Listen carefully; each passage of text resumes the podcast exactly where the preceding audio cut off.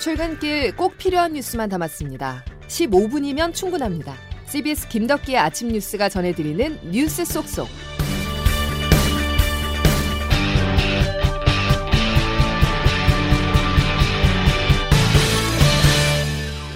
여러분 안녕하십니까? 2월 16일 김덕기 아침 뉴스입니다. 고요하지만 긴장감이 흐르는 아침입니다. 16일 오늘은 미국 백악관이 러시아가 우크라이나를 침공할 것으로 예상한 날인데요. 7시간의 시차가 나기 때문에 우크라이나도 이제 16일 0시를 지났습니다. 백악관의 말처럼 실제로 전쟁이 일어나는 것인지 워싱턴 특파원을 연결해 살펴보겠습니다. 검미사 특파원? 네, 워싱턴입니다. 예, 전쟁 우리가 높았지만 일단 러시아의 철군 소식이 오늘 전해졌습니다. 네, 그렇습니다. 우리 시간 간밤에 긴박하게 전개된 상황 간단히 정리하면요. 러시아 국방부에서 우크라이나 접경 지역에서 훈련해 왔던 러시아 병력 일부가 철수 중이다. 이렇게 발표했습니다. 푸틴 대통령도 때마침 오늘 독일 총리와 모스크바에서 정상회담을 가졌는데요. 예. 병력 일부가 본대에 복귀 중이다. 이렇게 확인했습니다. 그러면서 어, 미국 및 나토와 안보 협상을 다시 시작할 준비가 되어 있다. 이렇게 말을 했고요. 예. 이 상황을 어떻게 보고 있는지 미국의 판단도 참 중요한데 조금 전에 반응이 나왔죠. 미국은 사실 제3자죠. 예. 우크라이나가 미국의 일원인 나토에 아직 가입이 안 돼 있습니다. 그래서 우크라이나 안에 미군 파견을 못하고 있는 것도 그, 그 때문이고요. 그래도 이번 사태의 당사자 역할을 자임하고 있는데요. 오늘 조 바이든 대통령도 예정이 없던 대국민 담화를 내놓았습니다. 한마디로 러시아군 철수는 검증이 안 됐다 이런 얘기했는데요. 직접 들어보시죠. 우린 아직 확인 못했습니다. 러시아군이 본대에 복귀했는지 확인이 안 됩니다. 사실 우리 분석으론 많은 러시아군이 공격 자세를 취하고 있다고 봅니다. 네, 나토군도 러시아군 15만 명이 지금도 우크라이나 접경에 배치되어 있는 걸로 보고 있습니다. 예. 아, 그런데 우크라이나가 사이버 공격을 받았다고요? 그렇습니다. 우크라이나 국방부 또 중앙은행 등 여러 정부기관이 사이버 공격을 받았습니다. 러시아의 소행으로들 보고 있는데요. 이 사이버 공격은 러시아가 군사 공격을 개시할 때 병행해서 실시하는 공격으로 알려져 있기도 합니다. 예. 만약에 오늘 공격이 사실이라면 우크라이나 대응을 엿보기 위한 것일 수 있습니다. 자, 일부 철군과 사이버 공격. 러시아 의도 뭐라고 봐야 될까요? 네, 러시아의 이 두 개의 움직임.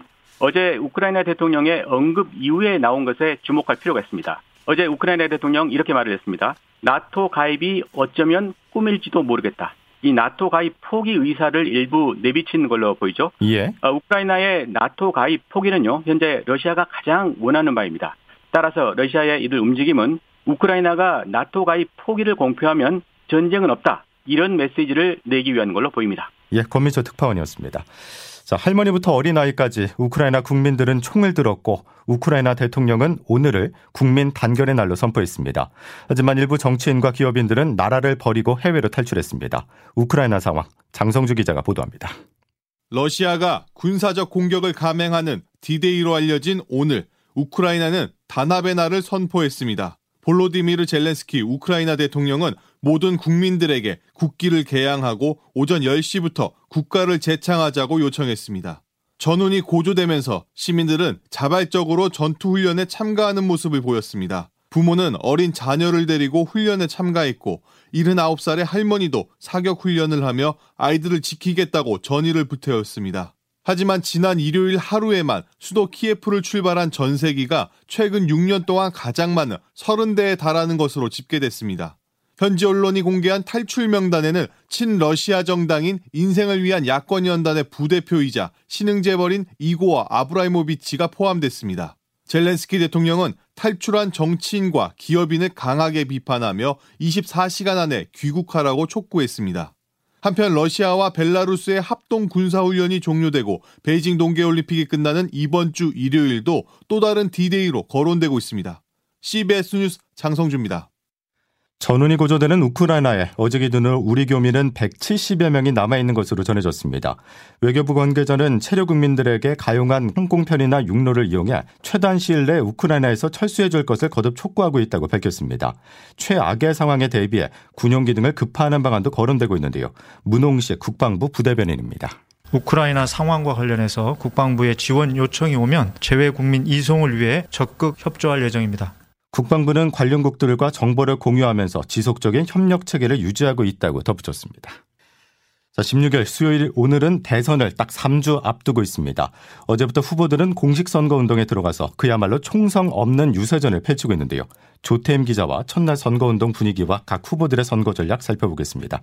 조 기자. 네, 안녕하세요. 자, 선거 운동 첫날 후보들의 첫 일성이 어떻게 보면 가장 중요한데 어떤 메시지를 내놨습니까? 네, 한마디로 요약을 하자면 통합과 정권 교체였습니다. 부산에서 첫 선거 유세 일정을 시작한 더불어민주당 이재명 후보는 국민 통합에 방점을 뒀고요. 이 후보 반대로 서울에서 시작해 부산에서 일정을 마친 윤석열 후보는 정권 교체를 강조했습니다. 박정희면 어떻고 김대중이면 어떻습니까? 국민에게 도움되는 것이라면 뭐든지 하겠습니다, 여러분. 이 부패하고 무능한 민주당 정권에 5년간 또 정권을 맡기겠습니까, 여러분? 네, 양당 후보의 틈새를 파고들고 있는 국민의당 안철수 후보와 정의당 심상정 후보는 거대 양당 기득권 정당과는 다른 새로운 시대에 적합한 후보라는 점을 강조했습니다. 도덕적인 사람 그리고 능력 있는 사람 필요하다는 말씀 꼭 드리겠습니다. 대한민국의 역사적 퇴행을 막고 주 4일째 녹색 복지국가 만들겠습니다. 선거가 딱 3주 남았는데 각 후보들 막판 선거 전략이 궁금해요. 네, 이제 후보들의 낸 메시지 속에서 이제 전략을 살펴볼 수 있는데요. 예. 이재명 후보는 이제 통합이라는 메시지를 통해 최근 왜 적폐 수사 발언으로 이제 분열 논란을 산 윤 후보와 좀 상반된 이미지를 부각하고 있는 것으로 보입니다. 예. 그이 후보는 보수와 진보의 상징이라고 할 수 있는 박정희 전 대통령과 김대중 전 대통령을 모두 거론하는가 하면 또 경제 대통령이라는 점도 강조하고 있습니다. 중도층을 공략하는 것으로 보이고요. 예. 반면 윤석열 후보는 슬로건도 이제 국민이 키운 대통령이라고 정했는데요. 현 정권이 만든 대통령 후보다 정권 심판의 아이콘이라는 점을 강조하고 있습니다. 이번 선거가 부패와 무능을 심판하는 선거라는 점을 강조하며 이제 견고하게 지지층을 결집해 나가려는 것으로 보입니다. 예. 그 안철수 후보는 어제 보수의 심장이라고 할 수 있는 대구에서 일정을 시작해서 이제 보수층을 겨냥하는 한편 가족 리스크가 없는 점, 또 과학 기술을 바탕으로 새로운 나라를 만들 수 있는 적임자라는 걸 부각하 고 있고요. 정의당 심상정 후보는 유일하게 어제 호남선을 탔는데요. 다른 후보들이 중도와 보수층을 공략하는 상황에서 녹색, 복지 등 진보적 가치를 내세우며 차별화를 하는 것으로 보입니다. 예. 지금 관심인 게 윤석열 후보, 안철수 후보의 야권 단일화 여부잖아요. 안 후보의 제안과 윤 후보의 거부 이후 좀 소강 상태인 것 같습니다. 네, 거기다가 어제 이제 국민의당에 좀 안타까운 일이 있었어요. 유세 버스에서 일산화탄소 중독으로 당원 두 명이 숨지는 사고가 있었습니다. 유세가 진행되는 동안 그 LED 전광판을 가동하기 위해서 버스 안에서 이제 자가 발전 장치를 돌리는데 이 과정에서 일산화탄소가 노출되면서 이제 사망한 것으로 지금 추정되고 있거든요. 예, 예. 안 후보는 당장 유세를 전면 중단했고요. 지금은 선거 운동을 생각할 때가 아니다. 사태 수습에 최선을 다하겠다 밝혔습니다. 근데 이제 안타까운 사고가 있었지만 이제 아무래도 선거에 미칠 영향을 생각하지 않을 수 없는데요. 예. 이번 사고가 중대재해법에서 정한 중대 시민재해에 해당할 수도 있다 이런 얘기도 나와요. 고용노동부도 당장 사고 차량 조사를 시작했습니다. 이렇게 되면 야권 단일화를 꾀하고 있는 안 후보 행보에도 아무래도 적지 않은 영향을 미치지 않을까 이렇게 예상되고 있습니다. 예, 뭐 책임론이 나올 수도 있겠죠. 네. 자, 어쨌든 경쟁도 중요하지만 안전도 중요하다는 거. 예, 여기까지 조태인 기자였습니다. 자, 권덕철 보건복지부 장관은 코로나 사태 속에 치러지는 이번 대통령 선거와 관련해서 대국민 담화문을 발표했습니다. 무엇보다 코로나 확진자나 격리자도 선거 당일 투표를 할 수가 있죠. 권 장관의 당부 직접 들어보시죠.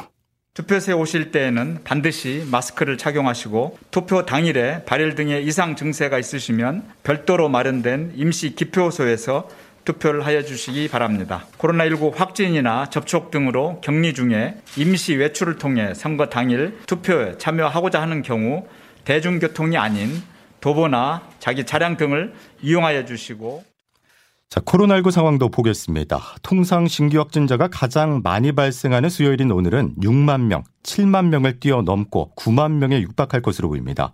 한 주에 두 배가량 늘어나고 있는데요. 정부가 예상한 하루 최대 17만 명 확진이 빠르게 다가오고 있습니다. 정부는 금요일쯤 거리두기 조정안을 발표할 예정인데요. 어떤 내용이 담길지 양승진 기자가 보도합니다. 어젯밤 9시 기준 확진자는 8만 5,100여 명으로 전날 대비 2만 8,700여 명 늘었습니다. 오늘 0시 기준으로 발표될 확진자 수는 8만 명대 후반, 많게는 9만 명 선에 육박할 것으로 보입니다. 코로나19 사망자 수도 61명으로 하루 만에 3배 정도 늘었고 지난달 19일 이후 최다를 기록했습니다. 정부는 위중증 환자와 사망자의 다수를 차지하는 고령층과 미접종자 감염을 최소화하기 위해 방역 패스가 유지되어야 한다는 입장입니다. 대신 대다수 백신 접종자에게 적용되는 사회적 거리두기는 다소 완화할 움직임을 보이고 있습니다. 손영래 중앙사고수습본부 사회전략반장입니다. 전반적인 유행 상황과 의료체계의 여력들을 좀 고려하면서 사회적 거리두기에 있어서의 조정 부분들을 갖다가 지금 함께 살펴보고 있는 중입니다. 사적 모임 6명, 영업시간 제한 밤 9시인 현행 거리두기를 8명, 밤 10시로 하는 방안이 검토되고 있습니다. 정부는 오는 금요일 거리두기 조정안을 발표할 예정입니다. CBS 뉴스 양승길입니다. 자영업자 단체들은 현행 사회적 거리두기에 반발하면서 어제 오후 서울 광화문 인근에서 대규모 집회를 열었습니다. 영하의 날씨에도 400명이 모인 집회에서 자영업자들은 더 이상 기다릴 수가 없다면서 실질적 피해 보상이 없으면 방역 지침을 깨고 다음 주 월요일부터 24시간 영업에 나서겠다고 말했습니다. 오호석 코로나 피해 자영업 총연합 대표입니다. 법을 지킬 수가 없기 때문에 모두 24시간 영업을 전개하기로 결의를 했습니다. 이들 자영업자들은 손실보상 소급 적용, 100% 보상 실현과 함께 영업시간 제한 철폐를 요구하고 있습니다. 다음 소식입니다. 베이징 동계올림픽 피겨 여자 싱글에서 우리 선수들이 뛰어난 연기를 펼치며 10위권 안에 이름을 올렸습니다. 또 오늘은 쇼트트랙 대표팀이 마지막 질주에 나서는데요. 곽윤기 선수를 앞세운 남자 대표팀이 계주에 나서고 최민정 선수는 주종목인 1500m에 출전합니다. 베이징에서 박기묵 기자입니다. 김연아 kids들이 올림픽 데뷔전을 성공적으로 치렀습니다. 19번째로 쇼트 프로그램 경기에 나선 김예림은 무리 없이 깔끔한 연기로 67.78점을 얻어 전체 30명 가운데 9위에 올랐습니다. 이후 27번째로 출전한 유영은 주특기인 트리플 악셀, 즉 3회전 반점프의 회전수가 살짝 부족했지만 이후 안정적인 연기로 70.34점을 받아 6위에 올랐습니다. 2010년 밴쿠버와 2014년 소치에서 1위에 오른 피겨 여왕 김연아 이후 우리 여자 피겨 쇼트 프로그램에서 최고 성적입니다. 특히 바로 앞 순서에서 도핑 적발에도 출전이 허용된 뜨거운 감자 러시아 올림픽위원회 발리에바가 점프 실수에도 82.16점으로 1위에 올라 부담이 컸지만 흔들리지 않았습니다. 신경이 안 쓰였다고 하면 그거는 좀 어, 거짓말이지만 그냥 그래도 제 스케이팅이 우선이어가지고 그냥 오늘 연기에 더 집중했던 것 같고 유영과 김예림은 내일 프리스케이팅에서 나머지 23명의 선수와 메달 경쟁을 펼칩니다. 오늘 저녁에는 쇼트트랙 대표팀이 여자 1500m와 남자 5000m 계주에서 금빛 질주에 도전합니다. 여자 컬링 대표팀 팀킴도 스위스, 덴마크와 잇따라 맞붙어 4강행 티켓을 노립니다. 베이징에서 CBS 뉴스 박기묵입니다. 자, 김덕기 아침 뉴스 여러분 함께하고 계십니다. 이제 기상청 연결해서 오늘 날씨 알아보겠습니다. 김수진 기상 리포터. 네, 기상청입니다. 예, 어제보다 기온이 더 떨어진 거죠? 네, 그렇습니다. 오늘 아침 서울 영하 8.6도를 비롯해 중부 내륙 지역의 기온이 영하 10도 안팎까지 떨어지면서 어제보다 더 추워졌습니다. 오늘 한낮 기온도 어제보다 평균보다 다소 낮겠는데요. 서울 영하 3도를 비롯해 원주 청주 영하 2도, 광주 0도, 대구 영상 1도의 분포로 낮에도 종일 영하권의 추위가 이어지겠고요. 찬바람이 강하게 불고 있기 때문에 한층 더 춥게 느껴지겠습니다.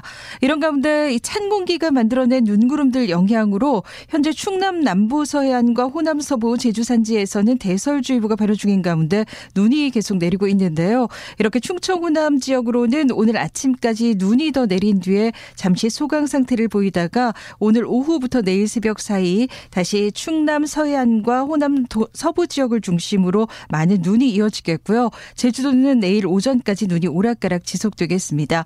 예상 적설량은 제주 산지에 5에서 10, 호남 서부에 2에서 7, 그밖에 충청 호남 제주도에 1에서 5cm 안팎에 다소 많은 눈이 이어지겠습니다.